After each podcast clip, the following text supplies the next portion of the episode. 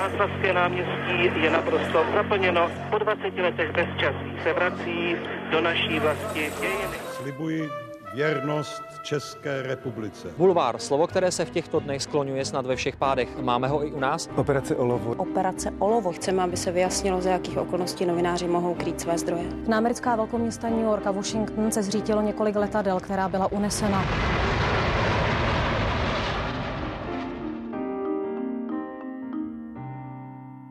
Po roce 2004 byl u všech amerických prezidentských voleb. Práce zpravodaje ve Spojených státech je podle něj práce snu, i když je plná stresu a dlouhého vytváření kontaktu. Rozhovor udělal například s Henrym Kissingerem a nebo s Medlin Albrightovou. Kromě české televize pracoval také v české redakci BBC a dnes hlavně moderuje. Eh, hostem dnešního podcastu Background ČT24 je bývalý washingtonský zpravodaj české televize a dnes moderátor událostí a událostí komentářů Martin Řezníček. Díky, že jste si na nás udělal čas. Já děkuji mnohokrát za pozvání, mi ze studia na Kavčích horách zdraví taky Veronika Malá. Co vědí američané o Česku? V průměru asi velmi málo. Elity víc, než bychom si dokázali představit a ti, kteří se o to nezajímají, téměř nic. Možná ani to pivo by si nevybavili. Ehm, hledali by určitě velmi těžko na mapě Českou republiku. Na druhou stranu, já když eh, jsem o tom několikrát mluvil se známým, tak jsem říkal, a vy víte, kde je Nebraska a kde leží Iowa? Na, na, na slepé mapě a taky nevěděli. Ale obecně si myslím, že to povědomí příliš velké není a pokud je, tak je asi díky tomu, co se tady stalo na začátku 90. let. Američani mají rádi černobílé příběhy, takže to, že se dramatik a bývalý disident a vězeň stal prezidentem, je taková ta pohádka, na kterou jsou schopni velmi rychle naskočit, takže Václav Havel asi bude jedna z těch věcí, která se u těch možná průměrně nebo lehce nadprůměrně vzdělaných Američanů vybaví jako první. A je to něco, co tam ještě nějakým způsobem rezonuje ještě teď? V těch 90. letech tam je to naprosto jasné a i osoba Václava Havla byla velice známá byla i první cesta do Spojených států Václava Havla, ale přece jenom vy jste konkrétně působil vlastně ve Spojených státech 20 let poté, od roku 2012. No, mezi střední a starší generací zcela určitě a mezi tou generací vzdělanou na obou pobřežích, tom Tichomorském a Atlantském, v těch eh, velkých městech a tak, asi ano. Mezi mladší generací nebo mezi těmi, kteří nesledují dění eh, v zahraniční, nemají třeba ani americký pas, nebo řečeno nemají pas, to znamená, že tak. maximálně jedou do sousedního státu, ale ne nikam dál, tak eh, tam bych asi velkou povědomost neočekával ani co se Václava Havla týče. Jak často jste tedy jako americký zpravodaj musel lidem vysvětlovat, odkud vlastně jste? Já jsem jim to vysvětloval většinou tak, že jsme z Evropy, což dost často stačilo. Mě už se mhm. neptali dál. Eh, je to něco jiného, než když tady člověk řekne, že je z Ameriky, tak ten člověk už se většinou neptá, pokud nemá zájem o tu zemi jako takovou, neptá se, z kterého města nebo z kterého státu a, a, a kde si studoval, na jaké univerzitě a tak dále. To už jsou takové ty, ty druhotné, sekundární otázky. Pro fajnšmekry. Pro fajnšmekry, přesně tak. Eh, pokud člověk má zájem. Eh, na druhou stranu to úplně nefunguje, stačilo jen Evropa a někdy, když se ptali odkud, tak, tak když jsme řekli Czech TV, tak se to těžko vysvětlovalo, protože Czech samozřejmě první, co američany napadne, je slovo check psáno, ano. kontrolovat, a očkrtnout si nikoliv Czech jako česká, to znamená adiktivum. A tak eh, někdy docházelo k vtipným momentům, ale když jsme to většinou vysvětlili, že jsme, eh, dost často jsme řekli, že jsme veřejnoprávní médium, tak měli nějakou snad takovou, byť američané samozřejmě nemají příliš velké povědomí o veřejnoprávním vysílání, byť tam mají NPR a PBS jako dvě velké eh, rozhlasové a potom televizní stanici, tak to vzbuzovalo nějakou možná trošku vyšší míru důvěry, než kdybychom řekli, že jsme jenom z nějakého komerčního média. Snad Teď, doufám. Teď mě tak napadá a ptala se už tady kolegyně i Davida Miřejovského na stejnou otázku, jak si američané poradili s vaším příjmením. Úplně jednoduše. Mě to fascinovalo, protože jsem až v Americe pochopil, že moje jméno není vůbec exotické. Že tam jsou daleko komplikovanější, i ze západní Evropy mm. původem jména, eh, která američani nejsou schopni vyslovit. Takže dost často eh, vyslovali rezniček, tak dobře neřeknou, že to, je, to bylo to nejblíž, někdy reznik, někdy rezník. A, mhm. a vlastně to bylo daleko blížší, než jsem předpokládal. Takže vlastně Ono ostatně, pohodě. Eh, když lidi přijížděli na Alice Island, tak jistou dobu platilo, že si mohli ze svého příjmení jedno písmeno vyndat, tak aby znělo angličtěji nebo američtěji. A u toho reznice K by pravděpodobně se vypustilo to E, to znamená Reznick a mm-hmm. Reznicků je v Americe docela dost už. Nepátral jste po některých, eh, jestli tam třeba ty české kořeny... Eh, ne, ale jsou v celku pochopitelné. Ostatně ono takhle, ono to nebude jenom české, protože já jsem se někde dozvěděl, že řezník, eh, teď nevím, jestli přímo je hebrejského původu, značícího člověka, který obřadně poráží maso, eh, anebo jestli to je mm, ruského původu a s tím, že to ruští židé přitáhli do, na Blízký východ ale zároveň je několik dalších východoevropských jazyků, takže od tamtu to může pocházet, byť řezníček pravděpodobně asi bude, bude český, ale řezníčků je docela dost v Americe. Fakt mě to překvapilo. Nikdy jsem žádný nedělal rozhovor a říkal jsem, že by bylo krásné, kdyby Martin Řezníček byl respondent a zároveň i, i, I ten, host. co, přesně i host, ale, nebo, nebo reportér, ale to se nepodařilo. No. O Americe ještě si toho řekneme v během tohoto podcastu poměrně hodně, ale já bych chtěla začít vlastně u těch vašich novinářských začátků, které minimálně z toho, co je dohledatelné, byly v české redakci BBC, to znamená v rozhlase. A i z tohoto hlediska by mě docela i zajímalo, jestli stále třeba k tomu rozhlasu máte blízko, nebo jestli už ho televize zvládla za tu dobu, co v ní pracujete, definitivně přebít. Každý má své, mě rozhlas stále baví, a zejména když jsem v zahraničí, v anglosaských zemích, v Německu nebo v německy mluvících zemích, ve Francii, což jsou ty tři jazyky, které nějak jakž takž, byť francouzštinu a němčinu hůře než angličtinu ovládám, tak je poslouchám, protože mě to baví strašně. Eh, je to daleko intimnější médium a podporuje hodně fantazii. Člověk si jako při audioknize vytváří ten obraz k tomu sám, kdežto v televizi vy ten obraz už nabízíte, už ho jaksi zpracujete. Zároveň pokud bychom mohli o rozhlase mluvit jako o 2D, tak televize je pro mě 3D. Vy musíte tu obrazovou složku dát do nějakého souladu s tou textovou, pohrát si trošku s tím textem, aby zároveň řekl to podstatné v té zprávě, ale zároveň byl zajímavý natolik, aby toho člověka dokázal nějak zaujmout a on si k tomu našel potom cestu třeba ještě ex post po té, co ta reportáž skončí. Takže ta televize mě hrozně baví, ale na, eh, na rádiu nedám nikdy dopustit. A je zajímavé, jak, jakou obrovskou roli to rádio třeba hraje ve Velké Británii stále.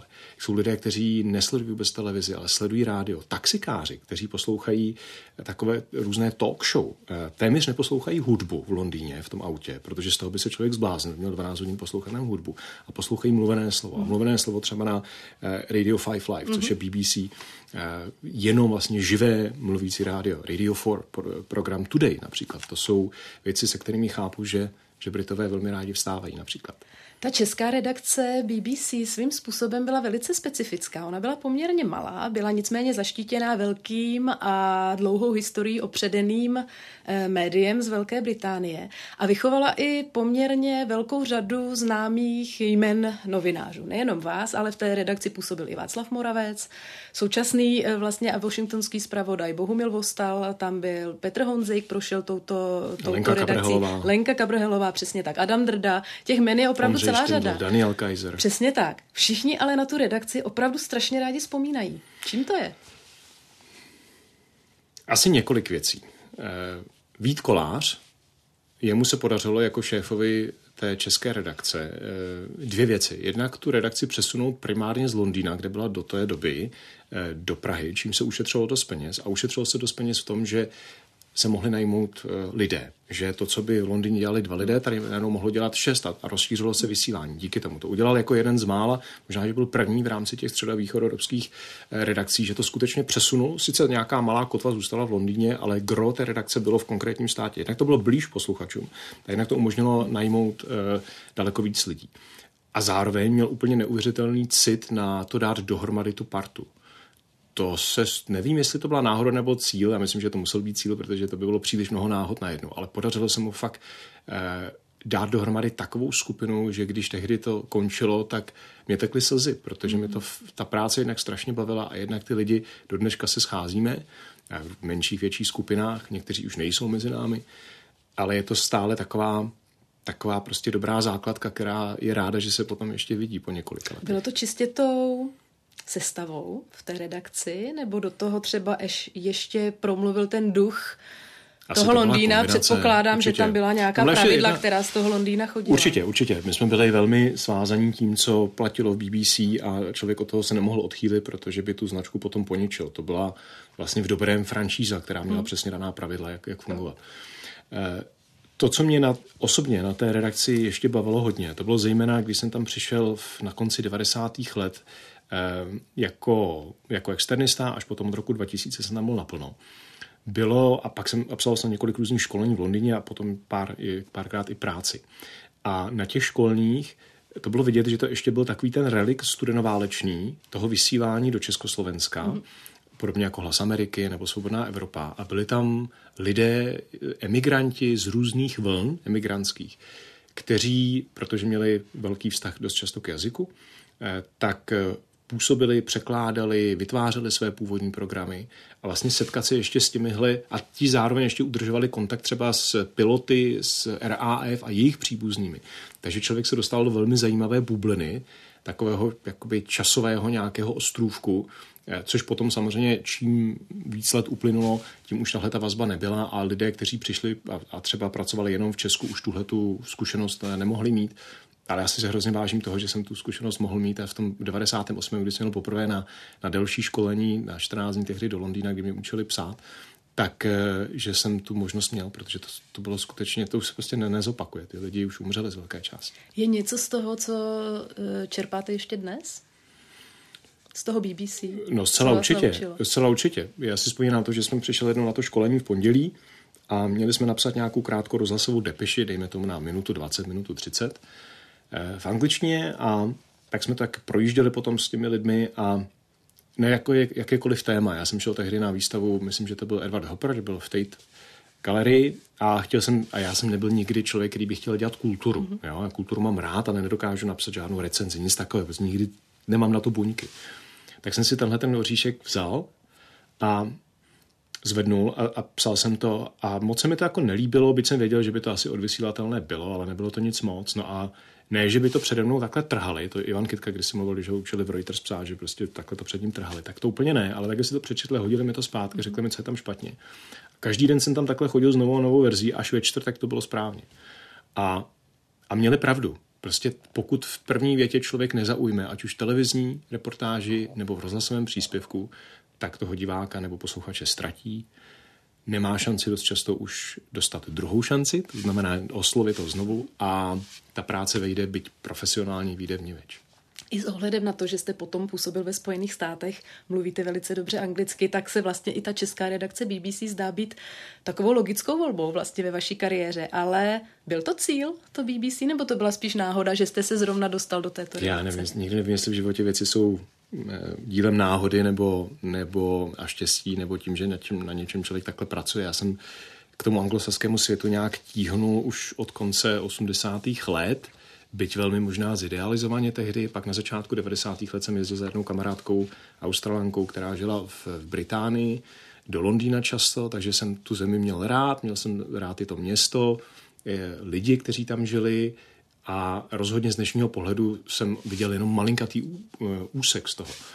Ale zaujalo mě to a tak nějak to k tomu směřovalo, takže když potom přišla nabídka, tehdy jsem byl ještě na univerzitě tady v Praze, eh, jít psát zprávy velmi krátké, tří, čtyřvětné, to, co říkáme čtená zpráva Přesně dneska tak. jenom tady v televizi, eh, do české redakce, tak eh, a bylo mi to nabídnuto, tak, jsem, tak mi to asi bylo nabídnuto, protože bylo o mě věděno, že k Anglii mám k nějaký vztah. Blízko. Takže možná, kdyby tohle předtím nebylo, kdyby mi to nenabídli, já bych pracoval někde jinde a tenhle ten vztah by si takhle nevybudoval. Vy jste nicméně si i dopisoval, a teď nevím, jestli to byla ta to australská. Byla, to, tak, byla to, byla ta australská. Ano, ano, Gemma. Ale to byla úplná náhoda, že to byla úplná jste náhoda. si spolu začali psát. No, to byla, já jsem byl takový hrozně kreativní dítě, který ale nikdy nic nedotáhnul do konce měl spoustu nápadů, spoustu jsem vytvářel věcí a psal, ale vždycky jsem, teď nedávno jsem nějak doma uklízeli a našli jsme knížku e, detektivních příběhů, co jsem psal, e, kde byly ale jenom dvě kapitoly. A já jsem si na to udělal celou knížku, jako celý ten sešit a nedopsal jsem to. Tak e, tohle byl jeden z těch e, příkladů toho, kdy to na, naopak vyšlo.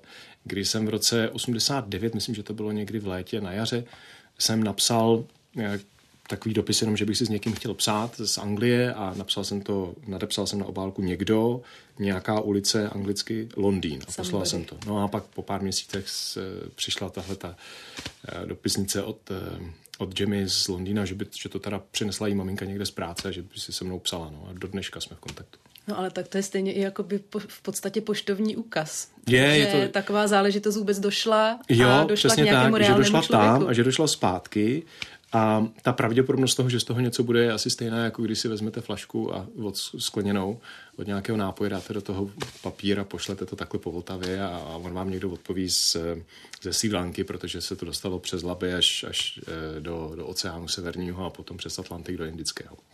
Jste vlastně už v rámci toho BBC eh, přišel do styku s americkou kulturou a v roce 2004 už jste pokrýval první americké volby. Vzhledem k tomu, že byly první a často se říká, všechno je jednou první. Byly tyto první volby něčím speciální pro vás? Eh, no, zcela určitě. Překonaly protože... ty další volby, které jste zažil, ten zážitek nebo ten dojem, ten věm?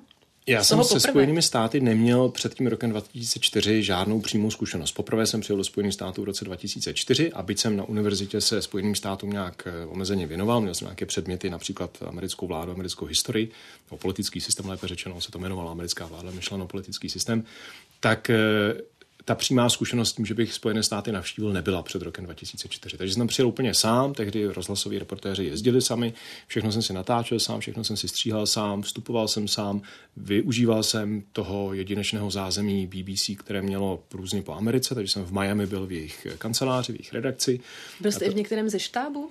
Eh, nebyl tehdy. Nebyl a Florida tehdy byla zvolena, protože jsme nějak tušili, že se bude opakovat rok 2000, to velmi složité přepočítávání a konec ukončené soudem, kdy tedy zvítězil George Bush a, a prohrál Al Gore, byť to do dneška je, je předmětem sporu, do jaké míry to bylo správně nebo ne, ale tak to je prostě to je součást americké historie, takže jsem měl tam. Nakonec Florida se neukázala důležitá v těch volbách, ale byla velmi důležitá i ve všech volbách důležitá, protože e, není to ten typicky vyhraněný republikánský hmm. nebo demokratický stát.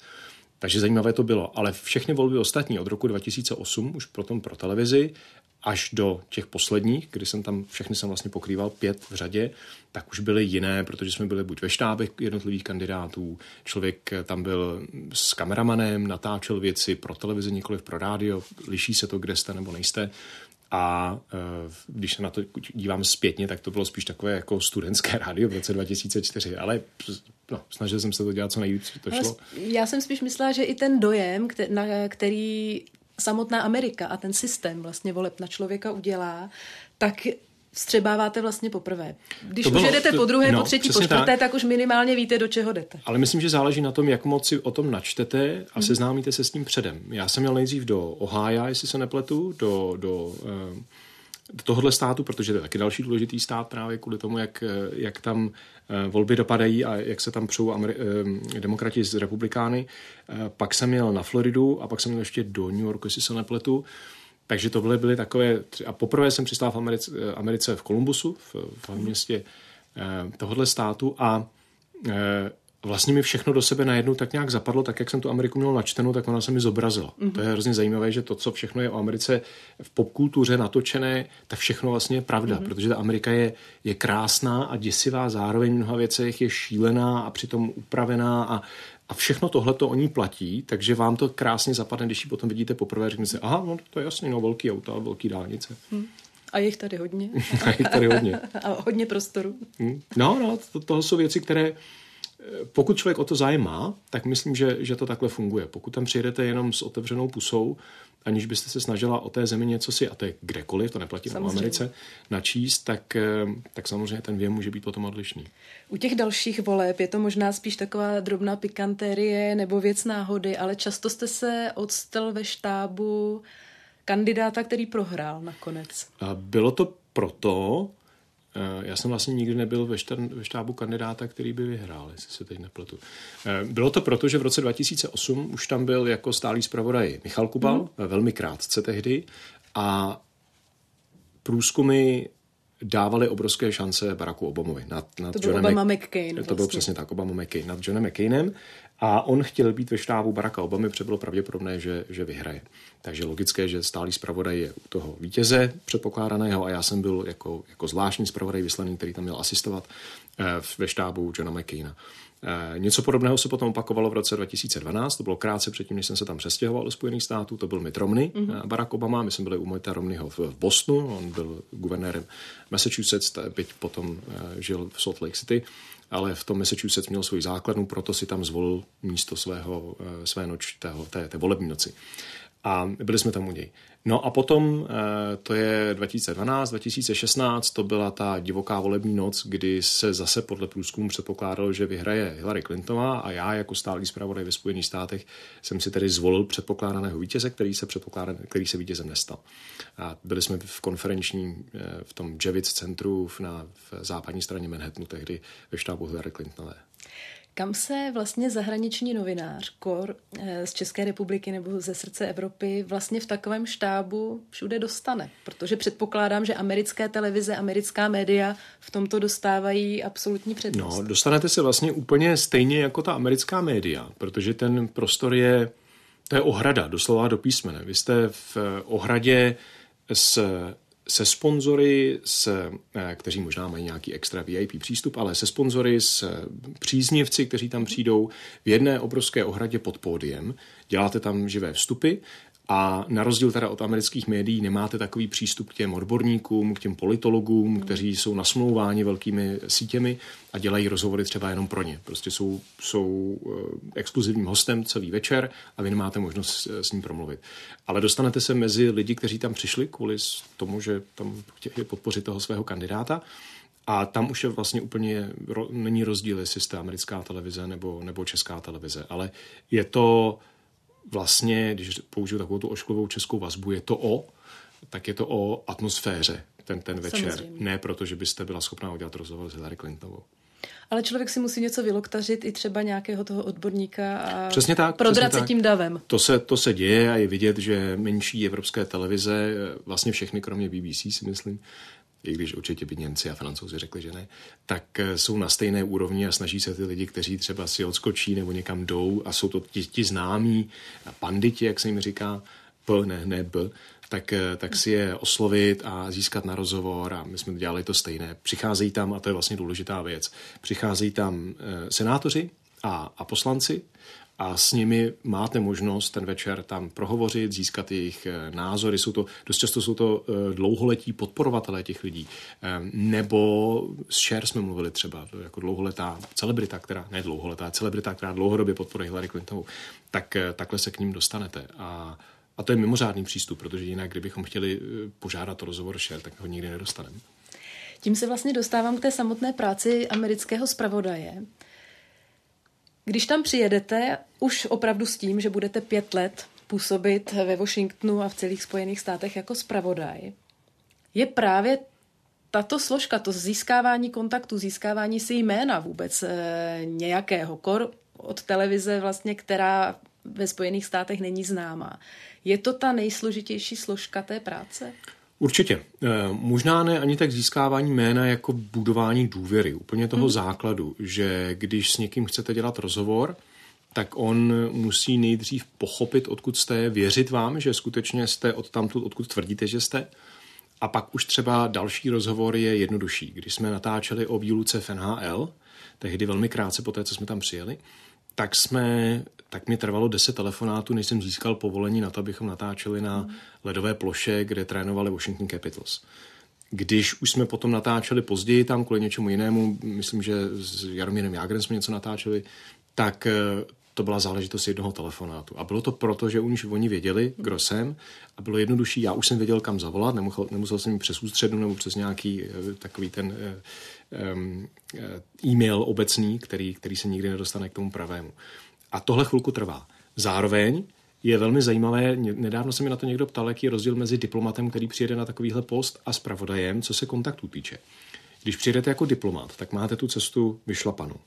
Víte, kdo je ten váš partner na americkém ministerstvu zahraničí. Vlastně zapadnete do toho systému rovnou a druhý den jdete na State Department a víte, s kým mluvit. Předpokládám, že se i navazuje na práci předchozího Přesně tak, přesně eh, tak. Ty, ty, ty cesty jsou tam prostě vyšlapané. Když to pro zpravodaje, jakkoliv jsme kamarádi, předáváme si informace a tak, tak navázat na toho, kdo byl před vámi, je velmi komplikované. V jakémkoliv státě je to komplikované.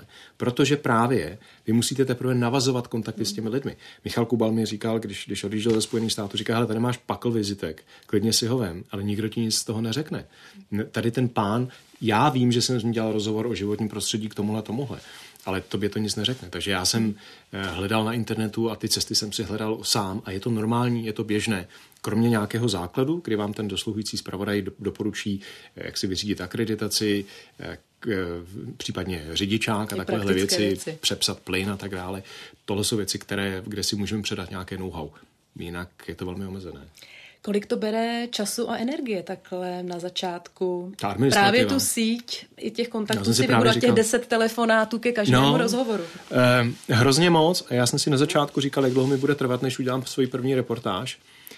Trvalo mi to asi 10 dnů a to bylo proto, že jsem velmi rychle právě přepsal elektřinu, plyn, objel půlku Washingtonu, než jsem zjistil, že se věci dají některé dělat po, po internetu nebo po telefonu. Eh, byť teda třeba hodinu a půl čekáte na, na nějaké lince s někým, kdo ani nesedí ve Spojených státech.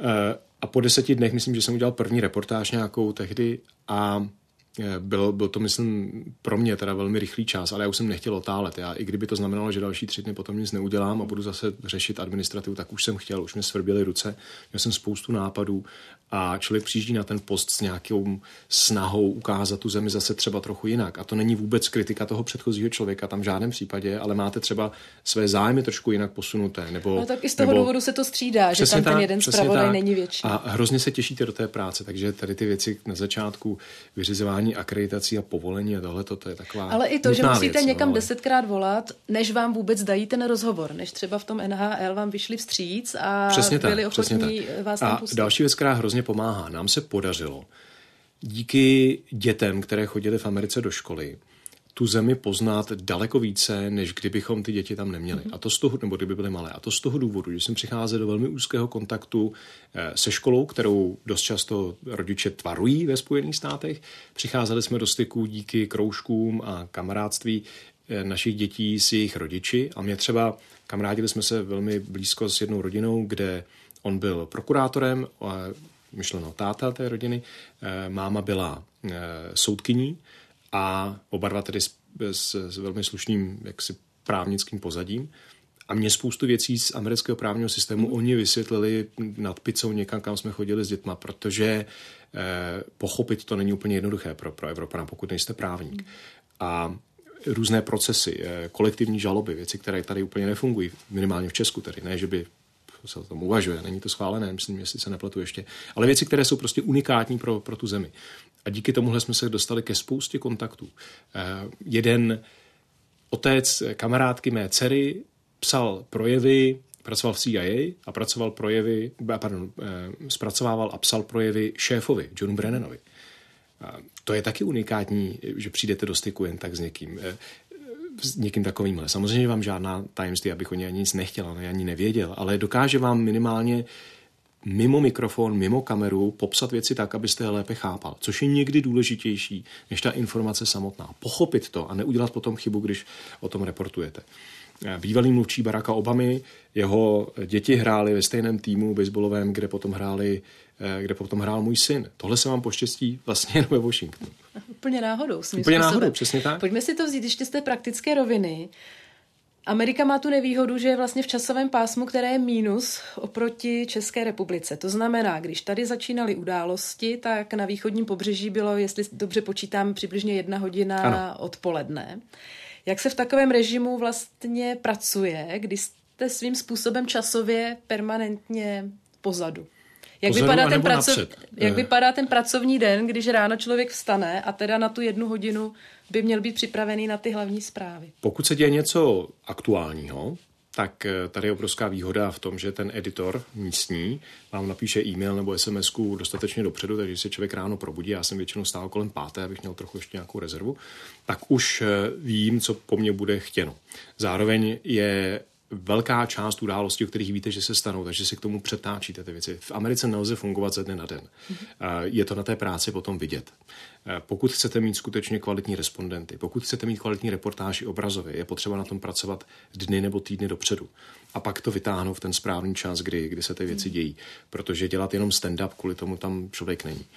Takže je potřeba plánovat a já jsem vždycky takovou jednu chvíli, kdy, která mě nejvíc bavila z celého dne, kromě natáčení, to bylo někdy kolem páté hodiny odpoledne, kdy utichla tady, to bylo vidět i na sociálních sítích, utichl tady život v Česku. Noc. A já tam měl najednou čas napsat tu reportáž. Nikdo mi nevolal, že potřebuje tady ten rozhovor, tamhle to. A já jsem měl od pěti do osmi čas prostě ty věci zpracovávat. A aniž by mě někdo otravoval. Tohle byl, a zároveň se tady děti vraceli ze školy, takže to nebylo úplně ten nejhodnější čas, ale věděl jsem, jakmile utichlo tady eh, dění v Česku, že já budu mít chvilku na práci. Jak se zvládá americká velikost? Než se dostanete z jednoho pobřeží na druhé, tak i letadlem je to několik hodin. Pokud právě takto plánujete dlouho dopředu, naplánujete natáčení někde, ale mezi tím se může někde něco stát a potřebujete se vrátit, ale zase je to na několik hodin. Ty přesuny je to nejsou tak. v té Americe úplně, úplně Nejsou jednoduché. Věc. Já jsem počase vlastně dospěl k názoru, že pro mě ta práce nezačínala tím, že jsem vstoupil do letadla, le, letěl někam, ale začínala pro mě, když jsem přistál s tím letadlem. Já jsem prostě už těch několik hodin letu a z východu na západ Ameriky je to 6 hodin letu do LA, z Washingtonu například, nebral jako tu cestu, nebral jako práci. To prostě No, v Americe to muselo být. V době, kdy jsem tam začal, nebo kdy jsme tam byli ve Spojených státech, tak začal fungovat internet na palubě letadel, takže člověk mohl základní věci zvládnout a to, jak mu nikdo nevolal, bylo velmi příjemné. Já jsem x reportáží napsal v letadle a měl jsem je hotově za hodinu když, to, když jsem to psal na zemi, tak mi to trvalo tři hodiny, přes stále někdo volal, nebo jsem koukal na televizi a tak. Jakmile člověk má jednu věc, na kterou se může soustředit, je to velice rychle. Eh, takže je potřeba plánovat hodně dopředu, protože nepojedete do Kalifornie kvůli jedné reportáži, to by se taky nevyplatilo. Eh, snažíte si tam těch rozhovorů do, eh, jak si eh, domluvit více a více reportáží. A další věc je ta, že nesmíte brát tu vzdálenost, prostě nesmí vás omezovat nějak. A ono to jde, na druhou stranu, když se děje něco na východě Spojených států, pokud to není třeba politického, u čeho vy nemusíte být fyzicky, mm. tak o tom můžete klidně reportovat ze západního pobřeží. To, to, nic se nestane. Teď si nejsem jistá, ale do které, které dvě události se dostaly do té kolize. Tuším, že jste to psal ve své knize, že jste jel, myslím, do Texasu na předem domluvený rozhovor a myslím, že se stal ten atentát na bostonském maratonu, kam bylo potřeba se dostat. Eh, to je pravda. To je, eh, ono to, bylo to ještě, je ten ještě... typ události, kde už ale ono. opravdu se potřebujete přesvědčit byly dvě takové velké kolize, které mi teď napadají, určitě jich bylo mnohem víc. Tohle bylo eh, podobně, jak říkáte, bylo to tak, že, že my jsme eh, bylo, teď už nevím, jak, jaká část dne to byla, ale prostě v Bostonu na, na maratonu, což je obrovský svátek pro ně, tak eh, vybuchly bomby v cílové rovince. A nejdřív to vypadalo na to, že tam možná vybuchl plyn, ale pak se ukázalo, že to je teroristický útok. My jsme tam letěli, tam jsme pokrývali ty, ty události s tím spojené a v, několik, asi dva dny poté, jestli se nepletu, tak vybuchla továrna na hnojiva v malé mm. vesnici West v Texasu, eh, ve vesnici, která má velmi hluboké české zázemí, eh, každý druhé, každé druhé jméno tam je české. Je to skutečně taková, takové české srdce v Texasu. A tam přišlo taky o život hodně lidí. Takže my jsme letěli z toho Bosnu tam do toho Texasu, tam jsme něco natočili, ale mezi tím začali pátrat potom jednom z vyníků, eh, jednom z těch bratrů, v Bosnu, takže jsme zase letěli zpátky do Bosnu. Ale tohle bylo stále v rámci toho, co bych považoval za, za běžné, normální, kdy prostě se některé věci dějou, tak změníte program. Ale ten přesun to, co, není přece jenom jako mezi úplně, Prahou a Libercem. A, my jsme, a tohle všechno se událo v rámci jednoho týdne do Bosnu, z Bosnu do Texasu, z Texasu do Bosnu, pak zase zpátky hmm. do Washingtonu a všude musíte odvádět nějakou práci. To není jenom, že cestujete. Že? Ale tak. to, co bylo to, co mi utkvělo možná více, bylo v roce 2017, kdy Amerika zažila mimořádnou vlnu přírodních katastrof, mám na mysli hurikány. A jeden z těch ostrovů, který to téměř srovnal se zemí, bylo Porto Rico. Porto Rico, které má jako zvláštní vazbu ke, ke Spojeným státům, oni jsou to vlastně američani a nejsou to zároveň američani, ale zároveň, co se týče eh, pohledu z Washingtonu, tak to nejsou američani. Prostě americké politiky Porto Rico hmm. nezajímá. A vzhledem k tomu, jak to tam dopadlo, vzhledem k tomu, jaké obrovské škody na, na lidech, mrtví i, i zranění a na majetku tam byly, tak eh, jsme chtěli ukázat důsledky tohohle, takže jsme, a to tehdy tam nefungovala ani voda, takže my jsme měli ten kufr plný jenom vody a jeli jsme na, na letiště ve Washingtonu, to, co funguje v, na mezistátní letivce v centru. No a když jsme procházeli brzo ráno tou, tou um, bezpečnostní kontrolou, tak najednou začaly přicházet eh, zprávy o hromadné střelbě v Las Vegas, kde tehdy přišlo o život desítky desítky lidí. Hmm. Na koncertu, kde ten střelec si, si pronajal místo v hotelu a střílel přesně tak na, na účastník tohohle koncertu. A eh, tak jak jsme procházeli těmi jednotlivými stupni kontroly, tak bylo jasné, když jsme došli ke gateu, že, že nemůžeme letět na Puerto Rico a že musíme letět do, do, do Las Vegas. No tak jsme to zase stáhli zpátky, protože už byly naložené naše kufry, tak my jsme řekli, že nemůžeme, takže jsme spozdili to letadlo na Puerto Rico, oni nám vytáhli naše věci a my jsme za pár hodin potom jeli do, do Vegas. E, naprosto pochopitelné. Jenom vám to dost skříží plány, kdy už si domlouváte na tom Puerto Riku, nevíte, kde budete fungovat úplně, nefunguje tam elektrika, jak budete kde dobíjet. Domluvali jsme se s kolegy z holandské televize, jak tam budeme fungovat dohromady a tak. A pak nakonec hmm. nic. Byl jste někdy doma vůbec? Jo, ono to, takhle. Já vyprávím jenom o tom, když jsem byl pryč, ale to neznamená, že jsem byl pryč stále. No, ale tak uh, už jenom ta souhra toho Texasu a Bostonu vás jo. v podstatě i s tou cestou zaměstnala skoro na celý týden. Tak jenom z hlediska toho normálního praktického života, má takový zpravodaj třeba volný víkend? Má, určitě má. Není jich moc, ale má byly situace, kdy jsme jeli někam na vejlet a já jsem si vzal eh, oblečení, sako a kravatu a, a košili do auta, kde bych musel potom při zpáteční cestě třeba dělat vstupy. A to tehdy ty vstupy se nedělaly tak jednoduše jako teď, protože teď už to má, můžete dělat přes mobil úplně v pohodě, je na to technologie jednoduchá. Tehdy jsme skutečně museli rozbalit počítač, kameru a chvilku to trvalo, byť už oproti třeba dalším pěti letům zpátky, to byl i obrovský pokrok. Eh, těžko se plánuje, velmi těžko se plánuje a rodina na to dost často doplácí. Mně se stalo několikrát, že jsem byl nakupovat, byť primárně obstarávala moje žena, nebýt jí, tak jsme tam nemohli fungovat, tak jsem měl plný košík nákupů a ten se tam musel nechat a, a jel jsem pracovat, nebo protože chtěli nějaký vstup, se něco dělo. To se stalo několikrát tohleto, no. Ale zároveň já myslím, že je dobře, že zrovna ve Spojených státech se člověk snaží Washingtonu opustit co nejvíce. Protože Washington, stejně jako New York, nejsou Spojené státy, jsou to takové bubliny, politická, tam primárně obchodní v New Yorku. New York by si zasloužil jednoho zvláštního zpravodaje, tam se děje tolik věcí, že vždycky tam byste každý den měla co natáčet. A myslím, že by to mělo jako odezvu tady v Česku, že to nejsou jenom vnitroamerické věci ale čím víc tu zemi poznáte, čím víc ji trávíte mezi toho času, mezi lidmi, kteří skutečně tu zemi tvoří, tím lépe. Ten, ta, ten spravodajský post prostě v Americe se nedá dělat z Washingtonu. Vy jste říkal, už jste zmínil vlastně tu střelbu eh, v Las Vegas.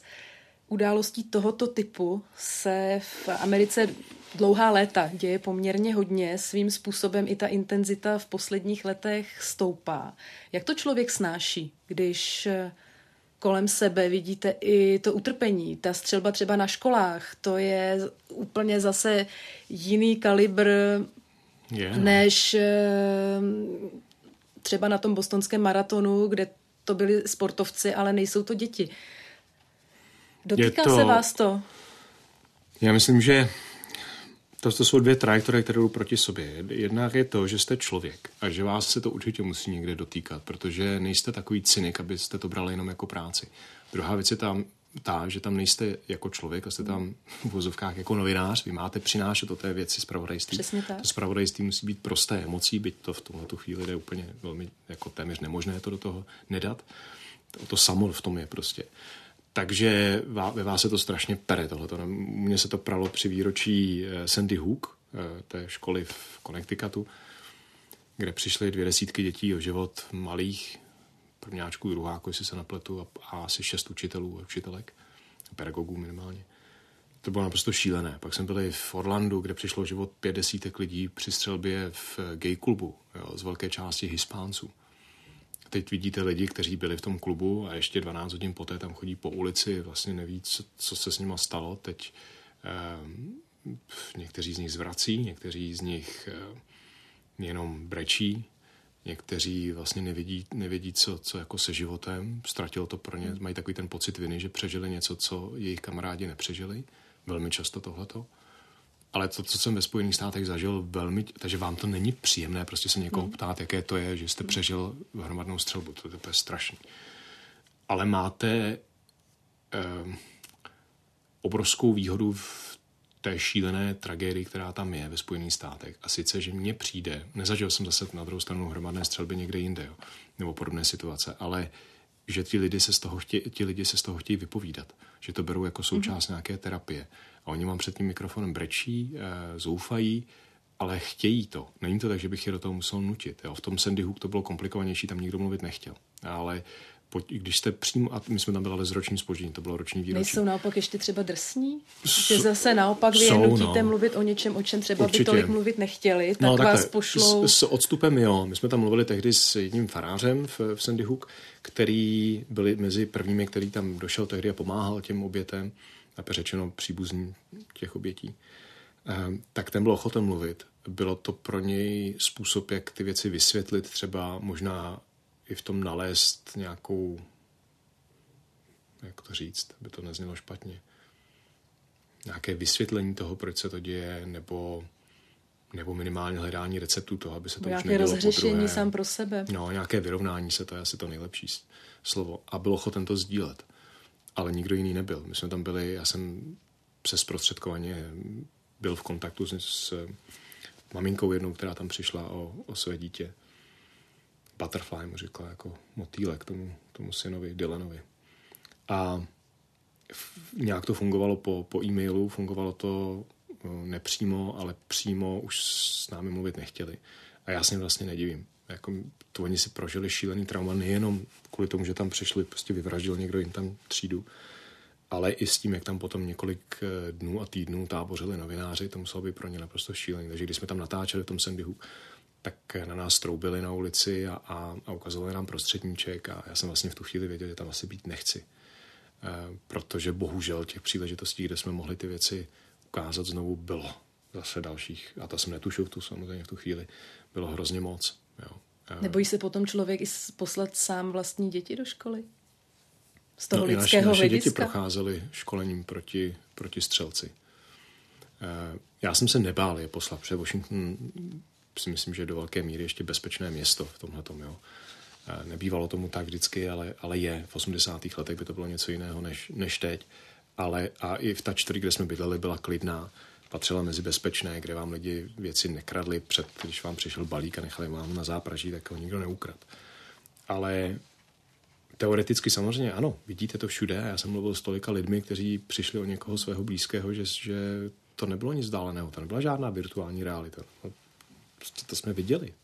A v tom, v tom Vega, Las Vegas to bylo ještě jaksi okořeněné tím, že vy vidíte, jak najednou se dává do pohybu obrovská mašinérie. Jo?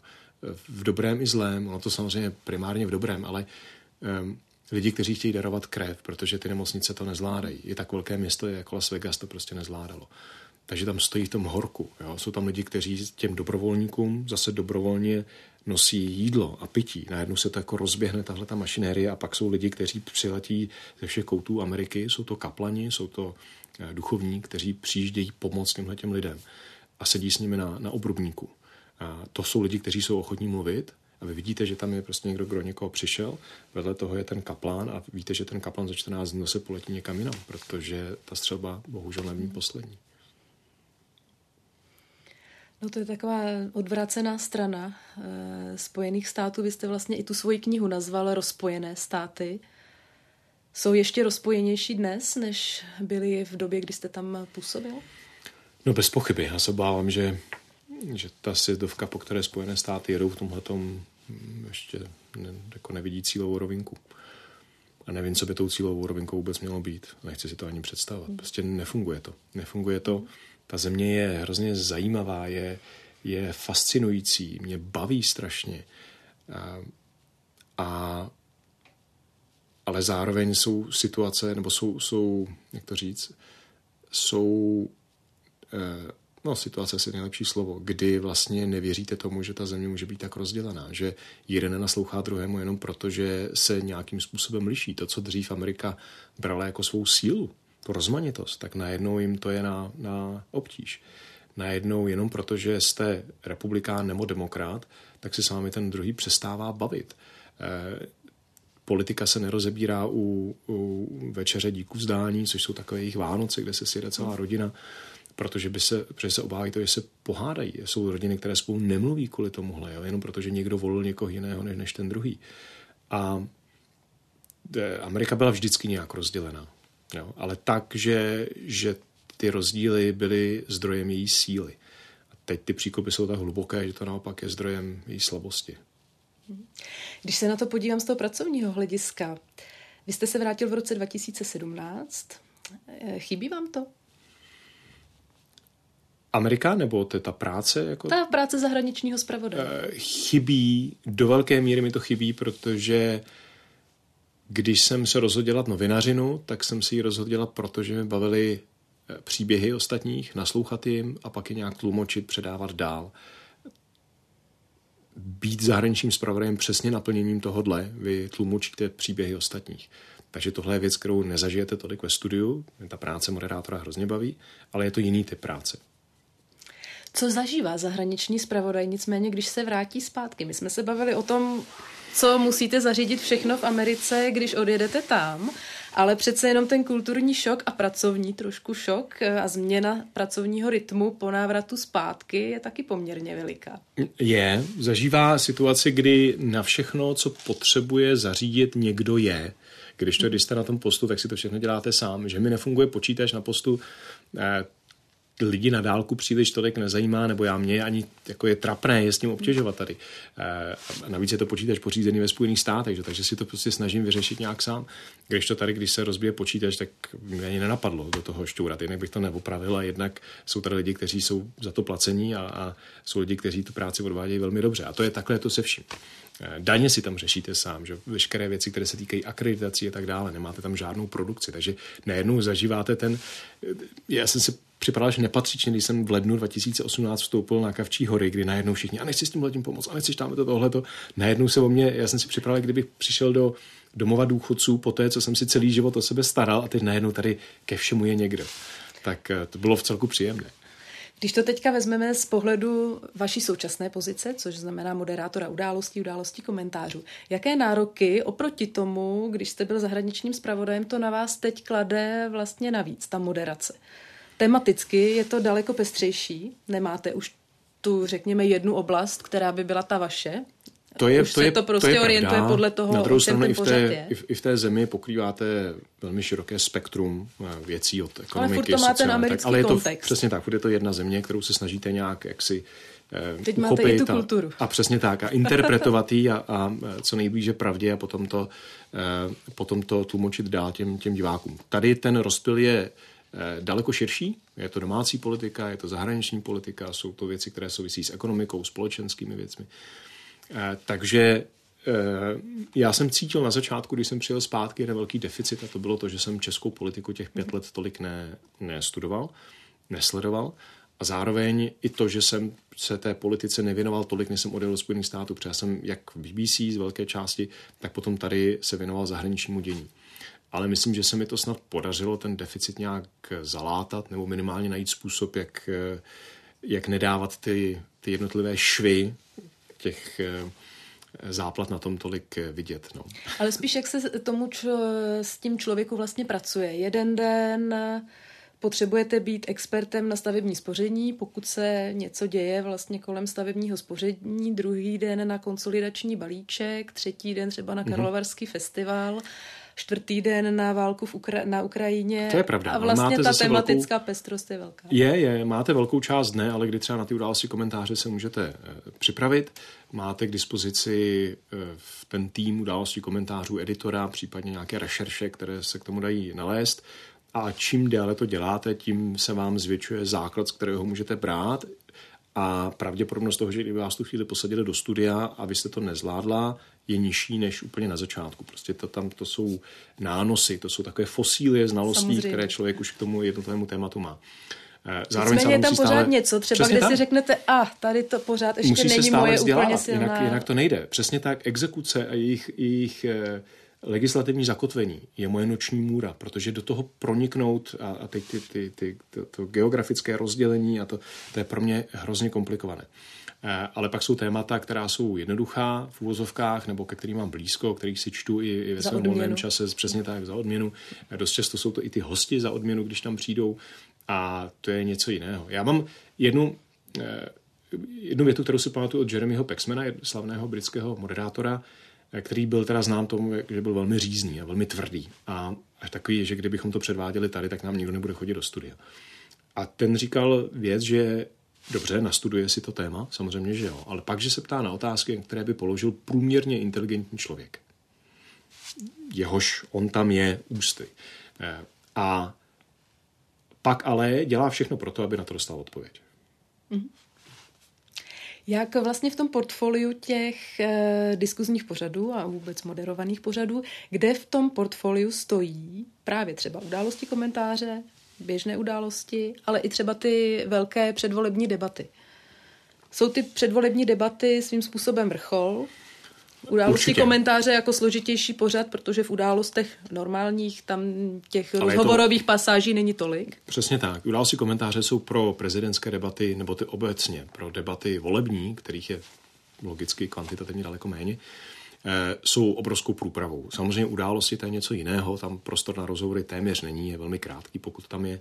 Eh, je to, je to prostě formát, disciplína sama o sobě, události komentáře, kdy hodinu jste tam sama, Eh, na x hostů, 7, 6, 7, 8, 9 hostů. Eh, to je také disciplína. A potom máte ty předvolební debaty, ať už větší, to znamená super debata, nebo se dělají regionální debaty, kde máte třeba 8-9 zástupců stran, a nebo ten vrchol pomyslný, který je jednou za pět let, a to je prezidentská debata. Eh, což je obrovská čest, že vůbec člověk může u toho být a, moderovat jim. Když to bylo nabídnuto, tak, tak já jsem byl šťastný, viděl jsem, jaká obrovská zodpovědnost je tím spojená Vím, že v tu chvíli jsem věděl, že to nebude nic jednoduchého, že to bude patřit, co se moderátořiny týče, k tomu nejtěžšímu, co člověk vůbec může zažít, ale zároveň se zařadíte do té úplně miniaturní skupiny lidí, moderátorů, kteří s tím mají nějakou zkušenost a kteří ví, jak kolik toho propotíte, když v tom křesle sedíte. A to je... Kolik toho propotíte, no, když strašně moc, sedíte? strašně moc. I člověk, který se běžně příliš nepotí, jako já, tam myslím, nechal dost těch litrů. A pojďme říct ještě pro nezasvěcené, kolik třeba času na přípravě taková prezidentská debata spotřebuje? Ono se to těžko kvantifikuje, ale rozhodně jsou to týdny, kdy o tom už uvažujete, kdy se scházíte se svým týmem pěti, šesti lidí, dáváte dohromady z toho editoriálního pohledu nějaký, možná, že nějaký výkop základní je třeba několik měsíců dopředu, ale to se potom mění i tematicky. Říkáte si, do jaké míry spolehat na čas nebo ne. Myslím, že Česká televize si tohle už po, po čase vydiskutovala, že eh, nechceme jít časou časomír nebo cestou časomír, a e, že se spíš soustředíme na ten obsah, na otázky jednotlivé, na, na okruhy a tak. A pak se to nějak cizeluje a řešíte vlastně téměř každou otázku. A když tam jdete do toho souboje, tak už jdete s velmi pečlivě připraveným scénářem, který samozřejmě vám může hned první otázka rozcupovat, ale je dobré mít nějakou strukturu, které se držet. E, máte páteř, máte k tomu nějaké ještě takhle ty žebra, která to jsou, pak máte ty svaly na tom nalepené ty svaly se můžou měnit, žebra se třeba jako zlomí, ale ta páteř by měla zůstat nějak. Plus Jak potom stejná. moderátor prožívá vlastně ten náš prezidentský duel, který dlouho to vypadalo, že nebude duelem, že to bude pouze vlastně rozhovor s Petrem Pavlem. Nakonec velice krátce před tím samotným vysíláním z toho opravdu nakonec ten duel byl. Co v tu chvíli prožívá moderátor? Já už se tomu dneska směju, ale myslím, že to byla knížka Adrie Mandlové, jestli se nepletu, dneska už se tomu směju. Tak dneska už se tomu směju. Jo? V tu chvíli to bylo velmi komplikované, protože, protože jsme se to skutečně dozvěděli několik minut předtím, kdy fyzicky přímo Andrej Babiš se svou ženou šel po schodech nahoru a to byl ten moment v Národním muzeu, kdy jsme poprvé zjistili, že to bude duel nakonec, jakkoliv to několik dnů duel být vůbec neměl. Je to těžké, ale na druhou stranu vy máte přesně ty tři minuty na to, abyste se s tím srovnala. A tak tu přípravu jste měl. Přípravu jsem ale měl. přesně, na to srovnání se. Ale samozřejmě, přesně. že když počítáte spíš s tím, že tam bude jeden člověk, tak i psychicky si jak si tu druhou možnost připouštíte méně. Ale ano, měl jsem tam otázky připravené, že jsem je vzal takhle ze spoda, dal jsem je nahoru. Eh, u každého toho segmentu jsme měli připravenou soubor otázek, které bychom bývali položili Andrej Babišovi, pokud by přišel. Což se nakonec stalo, on přišel. Ta debata na začátku hned jak si se vyostřila v některých momentech, to trochu udalo tón tomu zbytku. Myslím, že oba dva potom už vlastně kandidáti jeli v nějakém módu, s nímž možná nenutně úplně do té debaty šli. Bylo to prostě reakce, možná i já jsem měl v jiném módu, než jsem si představil, jak to všechno bude, ale vy nemůžete prostě utéct, nemůžete říct, mě se chce na záchod, já jdu pryč. No pak je to opravdu Nebo, jenom na tom moderátorovi. Je to jenom na tom moderátorovi. Tým... A teď víte, že, že máte tu jednu kameru, do které koukáte, to je váš záchytný bod jediný, to je váš jediný styk s realitou. Koukáte se do ní, představujete si tam toho jednoho člověka, přesně nemůžete uvědomovat, že na to kouká dva miliony lidí, to by se vám ta kolena, o kterých jste mluvila na začátku, fakt rozklepala. A když se ještě do, do sluchátek v tu chvíli dozvíte, jo, ale já nejedem hodinu, ale dvě, tak, tak ty kolena musíte mít v betonu, aby se vám nerozklepala. ale to už vlastně byla taková jenom zajímavá. Já teď do dneška nevím, jestli to bylo těsně před vysíláním nebo těsně po začátku vysílání, protože původně to mělo být, pokud by přišel jenom jeden člověk, tak to mělo být na hodinu. Nakonec to byly dvě hodiny, ale eh, dvě hodiny, které asi byly naplněné. Já si nemyslím, že tam byla nějaká pasáž, která by tam bývala být neměla, zpětně viděno. Eh, je to show, co si budeme povídat, prostě dva lidi, kteří soupeří o nejvyšší post v zemi, eh, předkládají myšlenky, snaží se na sebe reagovat a vy jste tam člověk, který se to snaží co nejlépe pískat. Když jste mluvil o tom propoceném tričku, co jste cítil, když bylo po debatě?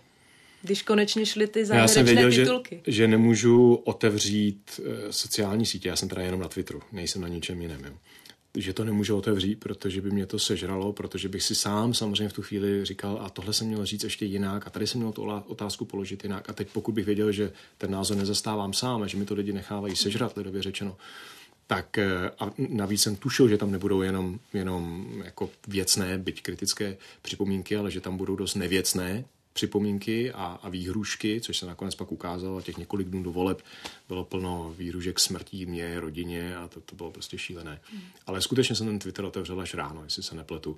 A v tu chvíli potom jenom na konci jsem mluvil s, se svými šéfy a s kolegy, kteří tam byli v muzeu a vím, že jsem v jednu chvíli koukal do té druhé dvorany, než které byla debata a že jsem vlastně úplně na chvilku jakoby Měl jsem takovou, takové černo před očima a vůbec jsem nevěděl, co se kolem mě děje. Na chvilku jsem potřeboval vypnout. A možná mi tohle to pomohlo, taková, taková minimentální lázeň, hmm. abych se z toho zase zpamatoval. A Vlastní bublina. Přesně tak. No. A myslím, že jsem potom jel, že jsem nasedl na, na tramvaj, jel jsem domů a to mě zase jak vrátilo zpátky do, do, do života. To říká moderátor České televize a bývalý zpravodaj ve Spojených státech Martin Hřezníček. Já moc děkuji za to, že jste přišel. Já děkuji za příjemné povídání a děkuji mnohokrát za pozvání. Podcast Background ČT24 si můžete pustit v podcastových aplikacích a ve videu také na Facebooku pořadu Newsroom a nebo na YouTube. Tam také najdete i minulé díly, tak si nás pustíte. Od mikrofonu ze studia na Kavčích horách se loučí Veronika Mala.